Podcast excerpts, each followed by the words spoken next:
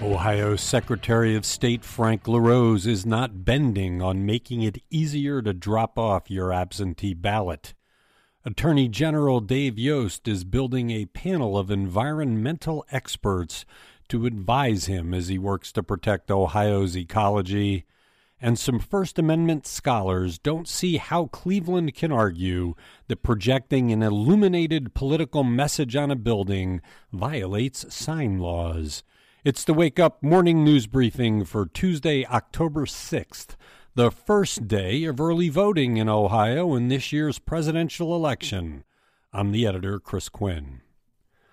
Ohio Secretary of State Frank LaRose said Monday that county boards of election can offer extra options to collect completed absentee ballots, but only at a single site per county.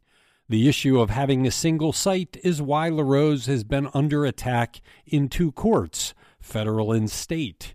He had until yesterday to explain in federal court why he is not allowing Cuyahoga County's plan to collect ballots at six libraries.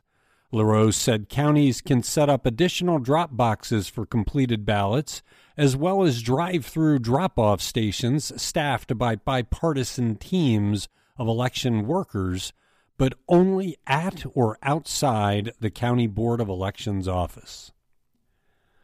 Ohio Attorney General Dave Yost is bringing together a group of Ohio environmental scientists to advise him about issues such as toxic algal blooms. Yost intends his 12 member scientific advisory council to ramp up the environmental protection action of the Attorney General's office. Yost says part of his job is to protect Ohio's natural resources, and the people on his committee know things that he does not. He wants the members' expertise to inform his decisions.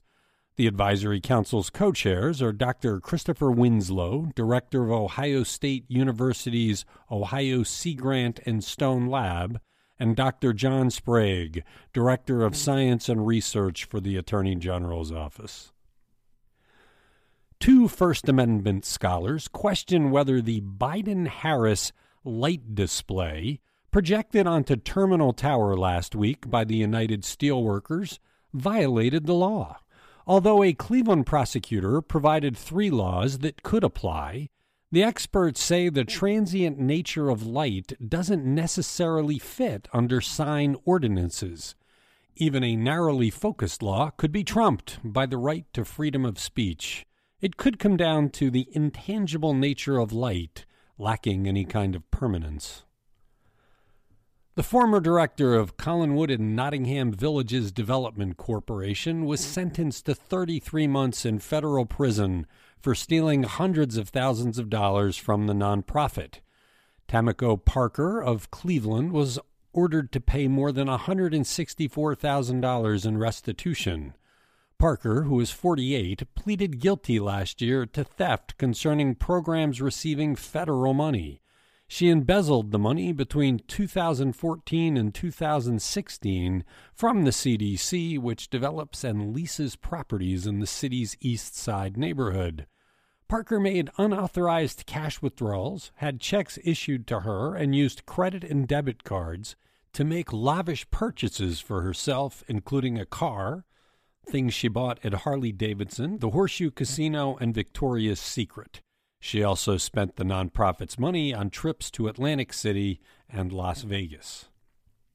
The Cleveland International Film Festival has announced that its April 2021 event will go virtual because of the coronavirus pandemic.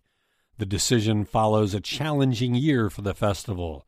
Its 2020 event was canceled in March because of the pandemic, and the fest later opened up virtual streaming options for many of its films.